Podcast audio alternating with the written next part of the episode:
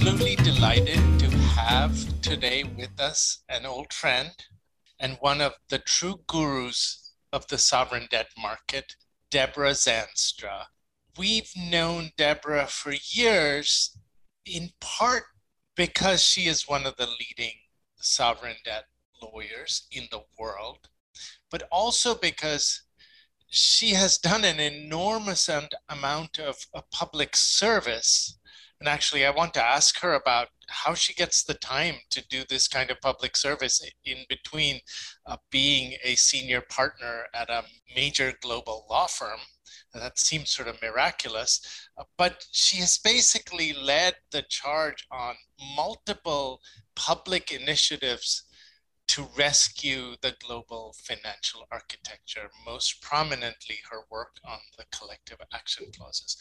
But before we get into the, the substance of those kinds of things, uh, I wanted to say uh, welcome to Deborah and ask her if maybe we could begin with just some background on how she became interested in this area because it's a small world. There aren't that many people who are uh, so intensely dedicated to this particular subset of sovereign finance. So, Deborah, welcome. And I'm hoping you'll give us some background on how you got hooked into this fascinating area.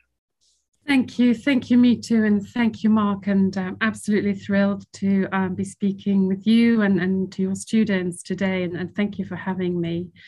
Um, I suppose um, I, I, went to Cambridge um, University in England uh, just after the, the Big Bang, where you know the London financial markets um, became very competitive, and there was a lot of interest from uh, foreign banks to, to be more active here.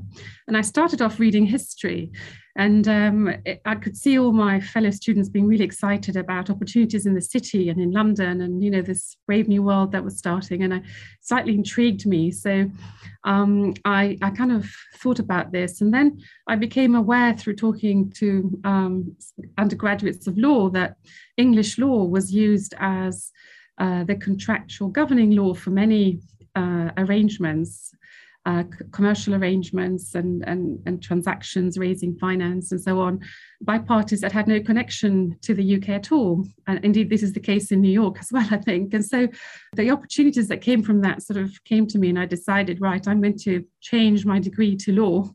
And I went to see Professor Sir John Baker, who is one of England's most preeminent scholars of English legal history, and um, uh, convinced him, thankfully, that um, I, I would change to law. And I haven't really looked back since. And Obviously, um, I don't know how it works quite in, in, the US, how early students start to look for positions in, in law firms, but in, in England, it, at university, people already start to look for training positions. And I really wanted to join the firm that I perceived to be the most international with the largest network of overseas offices and um, uh, identified Clifford Chance, the firm that I'm a partner at, as, as the firm that, that would deliver that. And I'm half Spanish, half English. I grew up in Italy and in Switzerland. And so the global nature of the work this firm does and um, the people that work here and the diversity and, and, mix of nationalities really appealed to me. So then I joined and um, I meandered into the capital markets banking area, which um, I'm a bit of a procrastinator. So I'm very much driven by transactions. And I started to see that there were people here that were working on the Asian financial crisis, on the GKO crisis, um, that there was a thing called the London Club of Creditors, where the banks that had come to London post the Big Bang were often representing themselves in sovereign debt workouts. And um, finally, Argentina happened in 2001. So I did everything I could in the firm to um, uh, get to know the partners that were working in that area, which uh, I know you know many of them, but included Keith Clark and Martin Hughes and Cliff Godfrey, and the one that I uh, worked most closely with, Andrew Yianni. And I was really, um, you know, impressed by his integrity and intellect and the diplomatic nature of, of this sort of stance that lawyers have to take in, in, in sovereign debt workouts. And um, I stayed in that group and uh, have really you know, tried to take forward the very healthy um, sovereign debt CV that I inherited from my very uh, eminent predecessors. So when I started in this sovereign debt world in the mid 1990s during the Mexican financial crisis, this was a world that was almost completely dominated in both England and in the US by older white men. And uh, I, I, mean, I think uh, Wanda Olson at Cleary was a partner, and uh, Antonia Stolper uh, was a partner, but it, it was a very, very small number of women who were leading transactions. And a lot of the work was, you know, negotiating in the, I mean, uh, back then it wasn't even a metaphor in the smoke filled rooms because a lot of the negotiations in Latin America, everybody w- was smoking.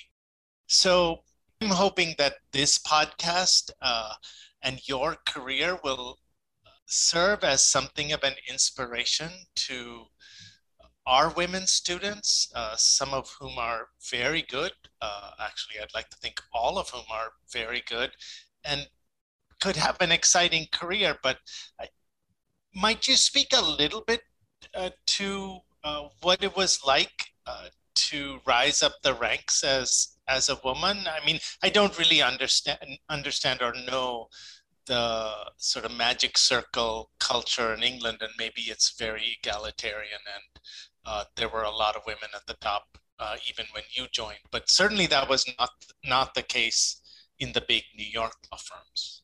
Yes, I, th- I, think that, that that's that was the same here, and to some extent still is like that. There are many, many more women partners, and uh, a much greater focus on ensuring opportunities for you know up and coming uh, senior associates from uh, all minorities. Actually, uh, if you classify women as one such group, um, but I have to say I was I was very lucky um, that the firm was very supportive.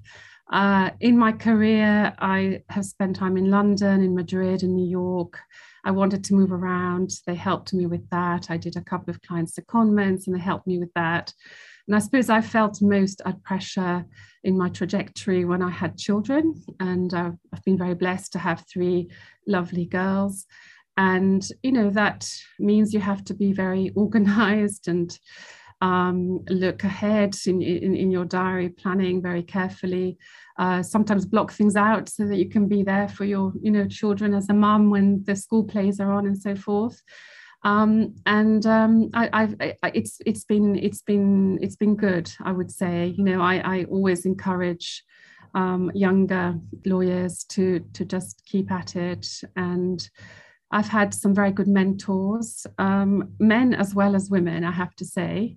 Um, and, you know, now we live in a world where there's a much greater uh, focus and understanding of these issues and, you know, creating a fair play and opportunities and, and, and not stereotyping and unconscious bias has to go and all of those things. So I think for your students, it will be you know much much easier and also you know i i I, I'm very sort of happy that we've had two um, heads of the IMF that you know are women, um, and often, I mean, it amuses me when I receive uh, subscription agreements, you know, or, or, documents related to a bond issue, and the, the, you get the creep of, you know, him, etc. And I always say to my lawyers, do you know that the Minister of Finance is a man? And, you know, quite often now they come back and they say, I'm really sorry, I should have checked. You know?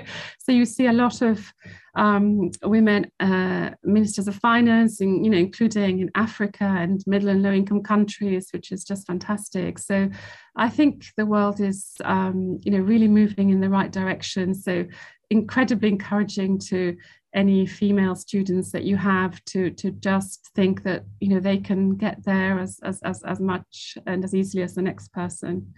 So deborah mitu had mentioned in the introduction all of the public service oriented work that you have done in in conjunction with your your legal career. And i know one of the things we were excited to talk to you about uh, relates to efforts to reform the what I'm just going to call collective action clause uh, that's you know, baked into most euro area sovereign debt.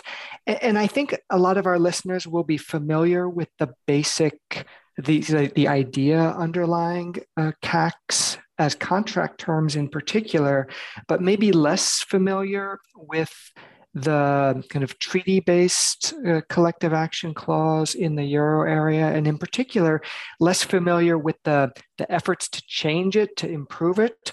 And, and those are in particular, I think, what we want to talk about. But I'm wondering if you can kind of lead us into that discussion by telling us how those treaty based collective action clauses came into existence, what they were trying to solve, uh, and then maybe we can talk about what's going on with them now.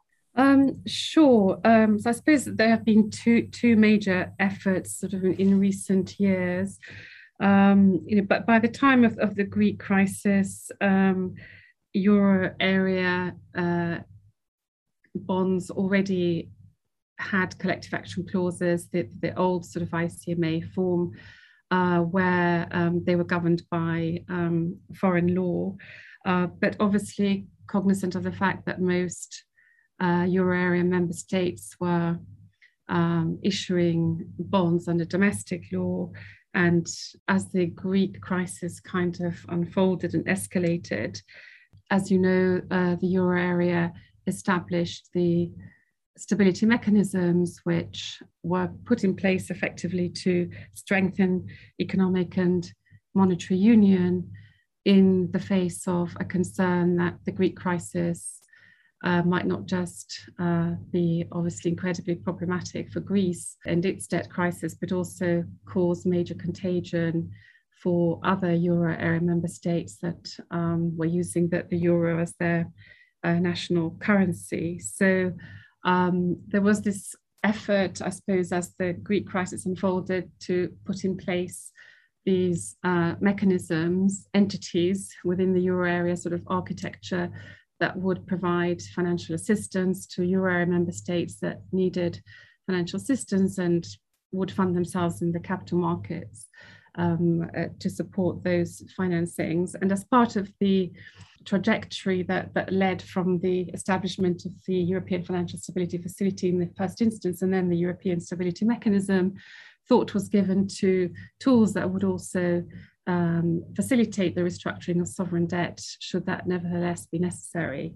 And so in the first treaty establishing the European Stability Mechanism, there was an article introduced that uh, established that all euro area member states uh, would adopt into their euro area government securities with a maturity over one year um, the euro area mod model collective action clause. And uh, that came into being uh, or, or, or, was taken up from uh, the beginning of January 2013 and that collective action clause, um, I, I, suppose, is a little bit different from the ICMA standard collective action clause in that, in particular, um, it just included um, what your students might know as the two or two limb or double limb uh, voting mechanism.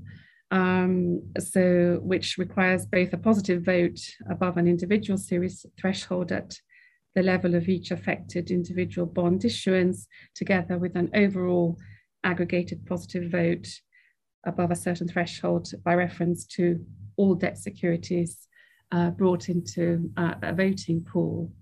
And so that is now the norm in euro area collective action clauses in bonds. And then I suppose we had um, the unraveling of the Greek crisis, um, holdouts uh, in that situation. We had the efforts internationally to introduce aggregation um, across all potential debt securities being brought into one voting pool through the ICMA uh, template um, collective action clauses.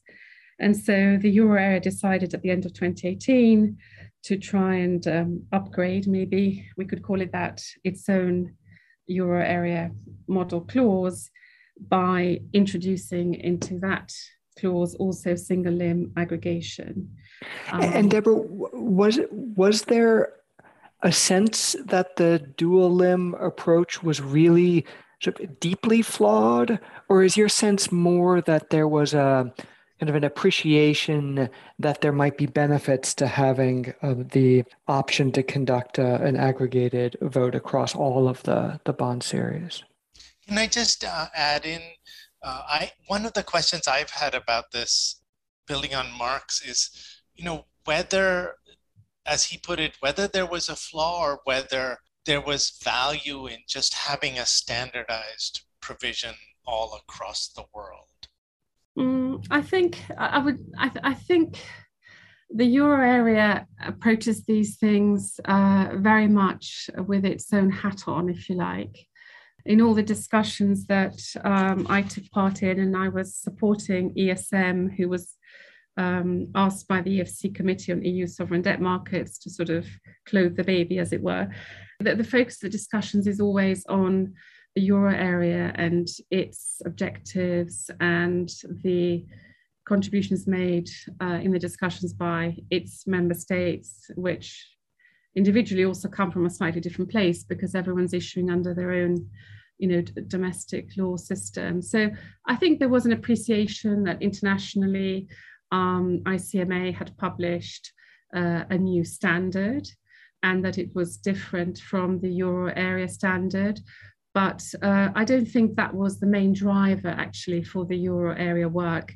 When we had first engaged uh, with uh, the EFC Committee on EU Sovereign Debt Markets back in, I think it was almost 2011, about um, what a, a, new euro area model pack might look like, um, there had been discussions back then uh, as to doing uh, a CAC with single limb features in it and I think at the time that just didn't work for you know the committee and didn't uh, fit in with um, the, the sort of mindset and the thinking um, of, of, of the member states. Obviously, you know, a road was traveled because not only did the euro area publish the model CAC, but also countries in each case did an analysis as to whether they needed to supplement their domestic legislation, whether there were any constitutional constraints around single limb aggregation, whether the opinions could be obtained from you know, the Attorney General in each country or equivalent to support the enforceability of uh, the mechanism so forth. So I think, um, you know, in the intervening years, um, that there seemed to be uh, a sort of road travel that allowed for um, the, the, the, the, more broad mechanism, if you like, to, to, to be one that, that could be considered. Um, now, that is not yet in place in the sense that the amendment to Article 12 is coming in through, which originally required the adoption of the first euro area model CAC, is coming in through an amendment to the ESM treaty, and that treaty needs to be uh, ratified in each euro area member state. And there's a process being gone through um, the euro area member states for that ratification. So at the moment, although the new euro area model CAC with the single limb aggregation uh, was meant to come in at the beginning of this year, it's now been delayed until two months after the uh, or the first day of the second month after the last euro area member state has ratified the ESM treaty. Deborah, if, if I may, uh, before we go to break, I know we're supposed to go to break now, and we promised we'd let you go in a reasonable amount of time, but uh, just one last question, uh, which is a non-technical question, which is just, you know, this Euro area CAC initiative from uh, academics perspective is one of the biggest changes in contracts in in the history of the sovereign debt market.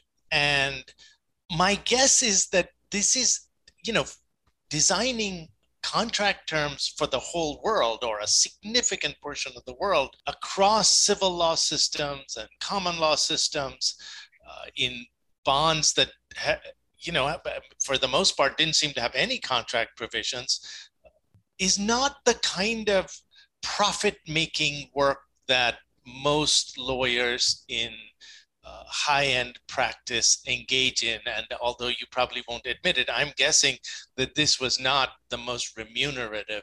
Like, you're incredibly busy and uh, in high demand. How do you make time to do this? I mean, this is an enormous enterprise. How, how, how do you fit it in? I, I, think it really matters. You know, I, I, think this is just a small element to enhance the stability of the euro area, but I think it, it really matters. I think countries being able to access the capital markets in a in a safe space and in a neutral pricing space, uh, and being able to include facilitators should things go wrong um, really matters. And as you know, there's no international treaty uh, for restructuring sovereign debt. So we're sort of left at the moment with contractual mechanisms and uh, so I, I, I think it's top of my list of the kinds of things that you know I, I think I can add value to. And I, I, pick you up on the point about civil law jurisdictions. You know what's interesting about the Euro area CAC is all the thought that has gone to reflect input from different uh, civil law jurisdictions and and also Ireland, of course, which is not a civil law jurisdiction as such. And so you can see the, the, the, additional thought that, that that brought to the table through the expanded uniformly applicable investor safeguards, which are much more granular than you know what we had to do in the context of the ICMA CACs. So that's interesting to, to, to see. Um, and also, you know, um, there were one or two features that, for example, the, the redesignation feature, which was sort of dropped, and, and, and that was, I think, completely coincidental, but obviously came into its own in, in, in the case of the Ecuador and Argentina restructurings. So it, it was good to see that we had, uh, you know, reflected something that might have been um, quite sensitive to the market. Well, let's take a short break, and then when we when we come back, maybe we can talk about some developments in a slightly different sphere, but that are related going on in New York. But uh, we'll take a short break first.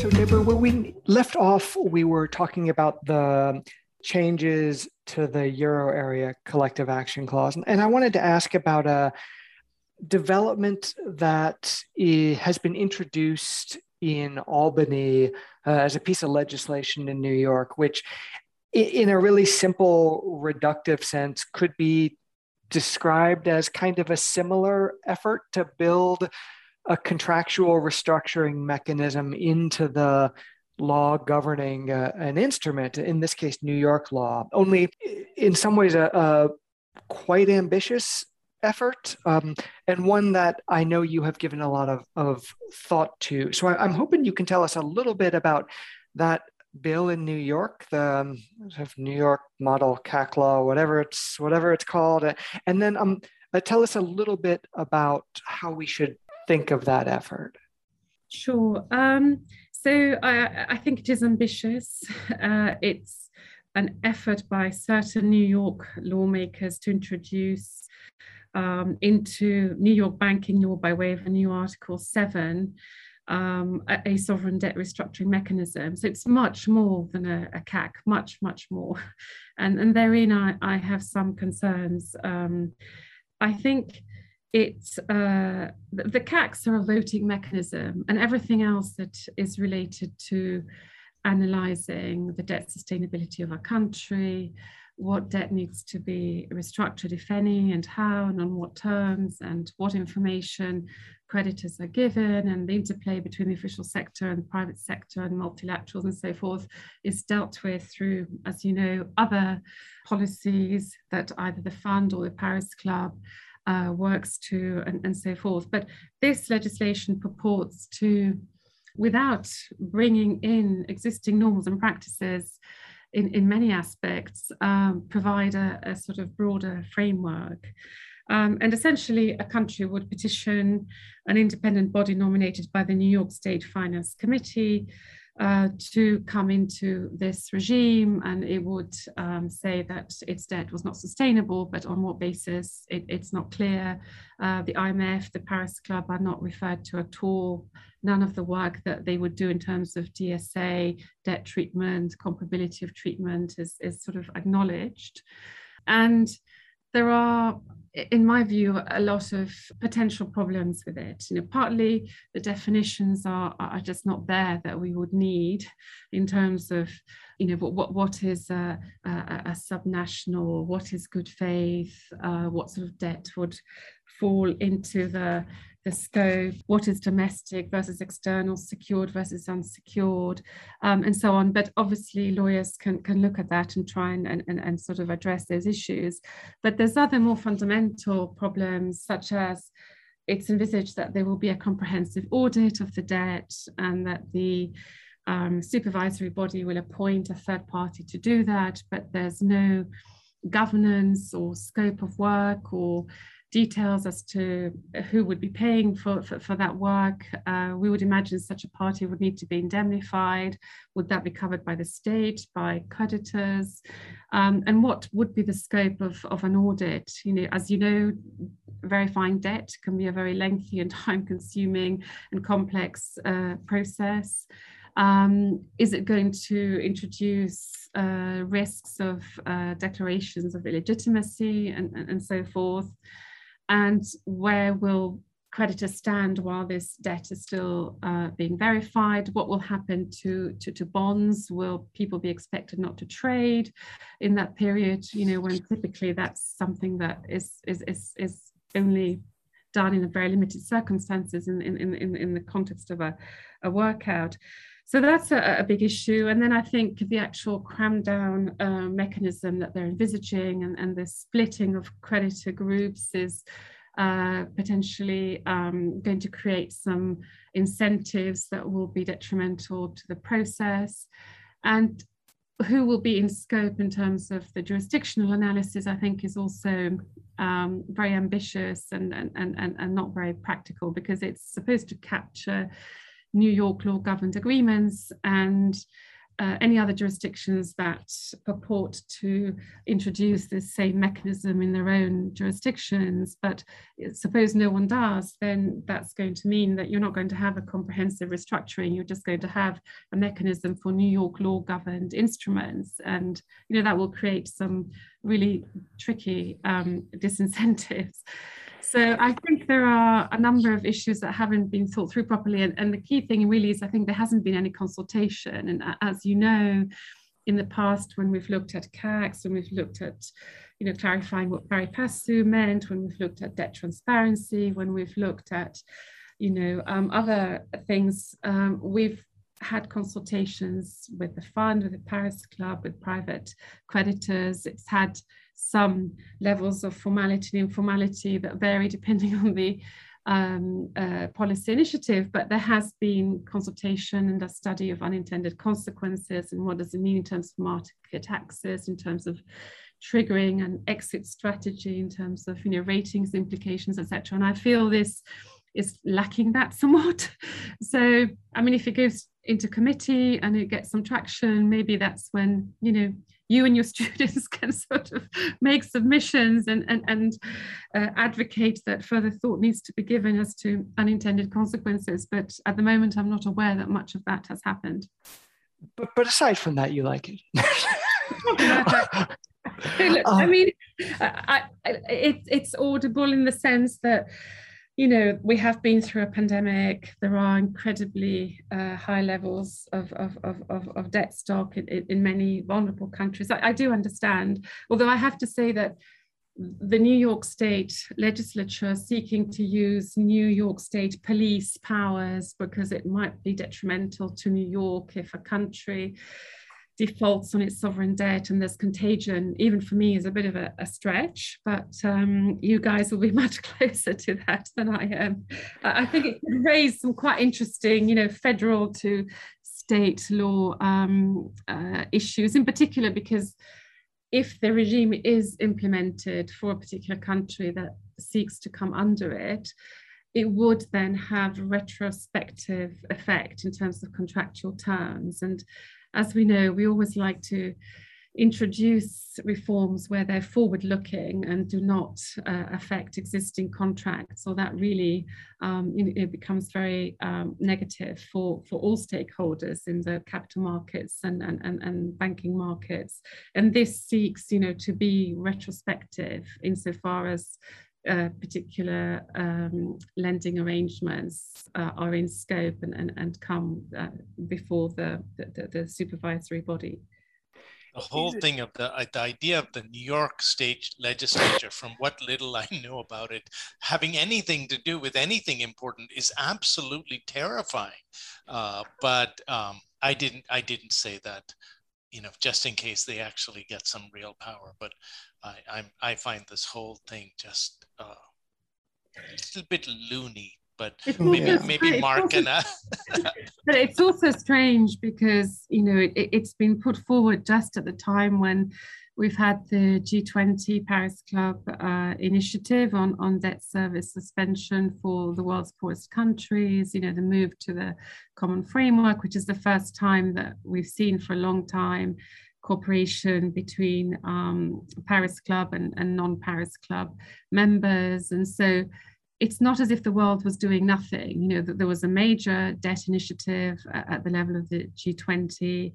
Um, and there's, you know, lots of people continuing to think about how the architecture can be improved. You know, that the G7 is doing some work at the moment on um, contemplating including majority lender voting provisions for changes to payment terms in loans, which, you know, to date have required unanimous consent by lenders. And so there, there's a bit of a gap, uh, arguably. And so there is some work being done uh, via the contractual route to see whether you know, there could be some acceptance by uh, lenders and, and, and, borrowers to, to, to expand existing majority lender provisions to make changes to payment terms. And, you know, there's initiatives on debt transparency, etc. So um, it's not like we were doing nothing so, as a community. So it, it, it seems a bit odd. And you know, my concern is uh, obviously there's that which may not get traction, but interesting nevertheless. The French have um, legislated in this space. The Belgians have legislated. You know, the UK historically had a, a very narrow piece of uh, legislation in relation to, to HIPC debt, but that was very narrowly construed. But you know, if, if, if major countries and, and, and so on start to legislate individually in this space, there's going to be very significant market fragmentation. And I think the problem with that is it leads to uncertainty, unpredictability, more complexity. And so then I think everyone will suffer. But maybe, I don't know if you agree with that. I, I, I definitely agree. I think this is very, very scary. But to, to move us to some of the more um, positive aspects of what's been going on in global cooperation in, in, in this area, I was wondering if you could give us um, the basics of what's going on with the common framework and the uh, debt suspension initiative. I, my understanding is uh, they are set to expire and that they really they extended only to the very poorest countries the so-called IDA countries and maybe one other country and that that very few countries used it and this is going to expire and yet we have historically high global debt levels that we face in many countries potentially on the brink of a crisis. So can you give us a sense in the, the few minutes we have left of what's happening now on the global cooperation front and what should we expect in the near future?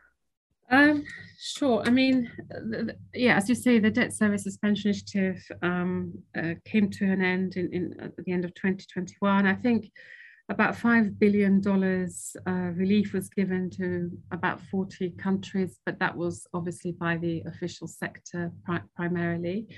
Um, the common framework will go on. I mean, I think that's in place for as long as it's needed. It's not, it's not time bound.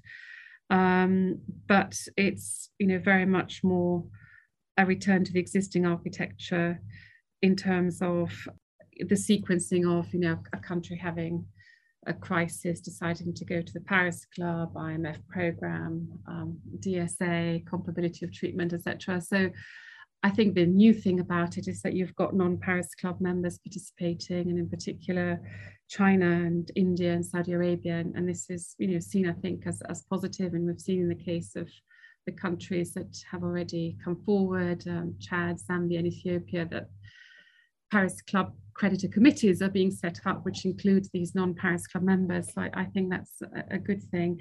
But um, I, I, you know, in terms of other policy work that's been done, the IMF is looking at its lending into arrears policy. The IIF is updating its principles on stable capital flows and sovereign debt restructuring. There's that major initiative I mentioned uh, by the private sector on, on debt transparency. But these are all just incremental updates and improvements, I think, on the existing architecture. So as countries face difficulties, if it is going to become more prevalent, I think uh, the common framework is really the, the, the sort of framework that they have to um, engage uh, with the official sector and, and hopefully in tandem with private sectors to um, seek some, um, you know, de debt relief or, or, or, at least some reprofiling. But otherwise, I think it's going to come down to good debt management practices at, at the level of, you know, middle and low income countries that may be facing some challenges. And DMOs will have to ask themselves whether they should be relying just on concessional financing. I mean, interestingly, with the DSSI, you know, you say, well, only 40 countries benefited from it, uh, you know, why not more? Well, that's because some countries didn't want to come into it and others um, were just relying on concessional financing anyway. Um, private sector participants created some tools to facilitate engagement with them, but you know, actually countries on the whole did not want to go down that route because of concerns around market access and maybe uh, it just wasn't worth you know the the, the amount of of, of, of um, debt relief that there would have been on, on offer.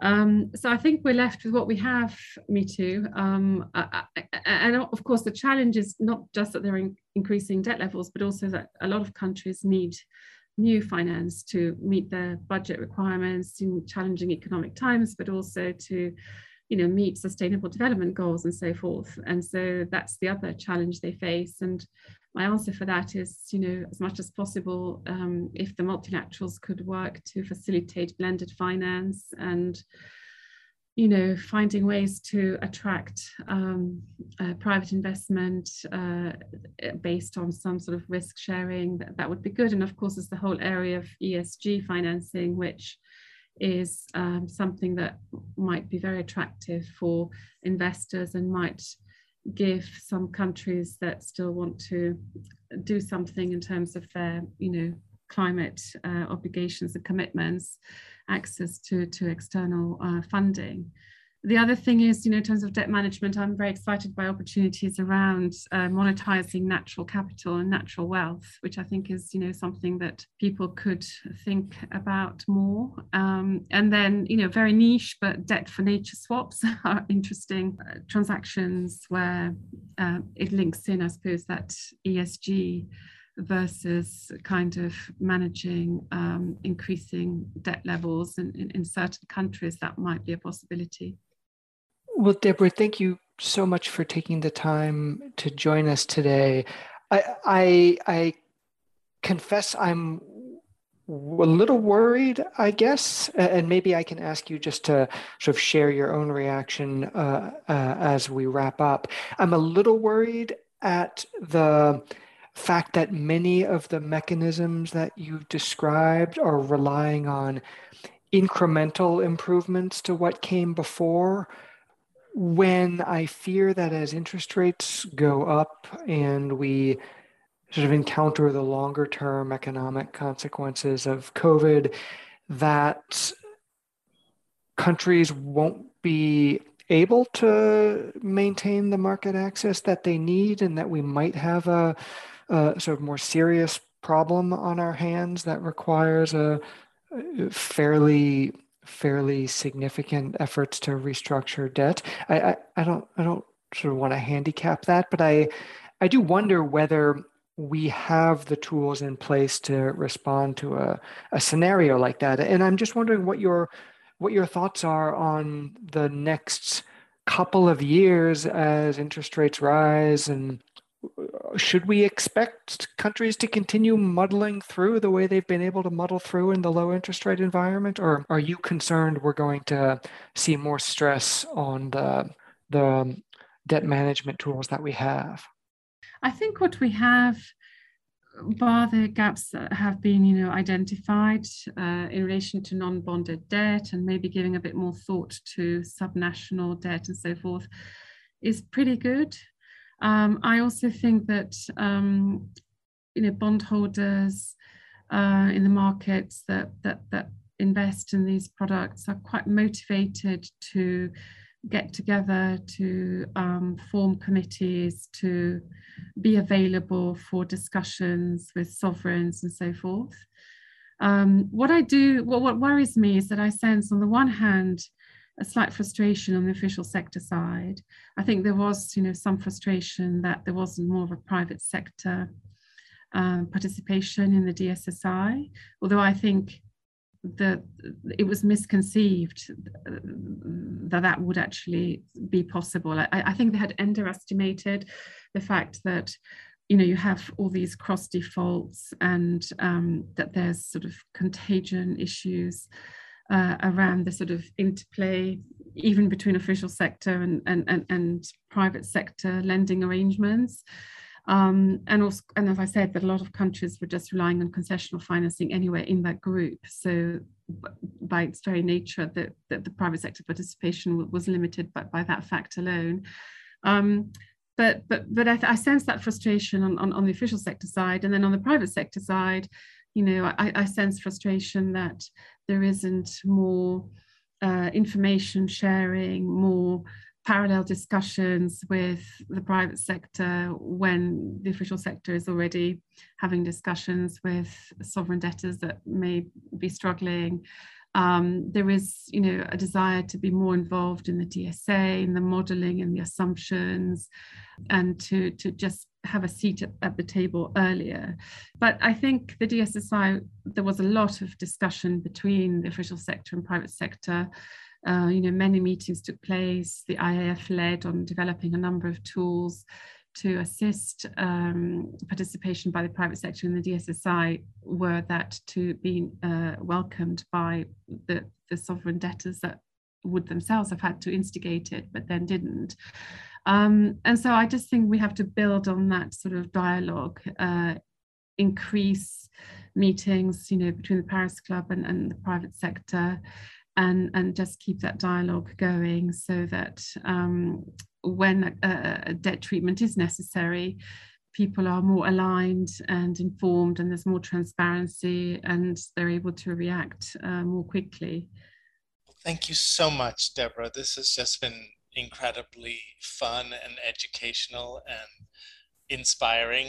Uh, the, the, I hope this is the first of many occasions on which you will come and talk to us. I, I am, like Mark, somewhat pessimistic about what the next few years are going to bring in terms of the number of the crisis of crises that are facing us. But the silver lining is that those of us who work on sovereign debt restructurings and uh, reforms to the international architecture will have a lot to do.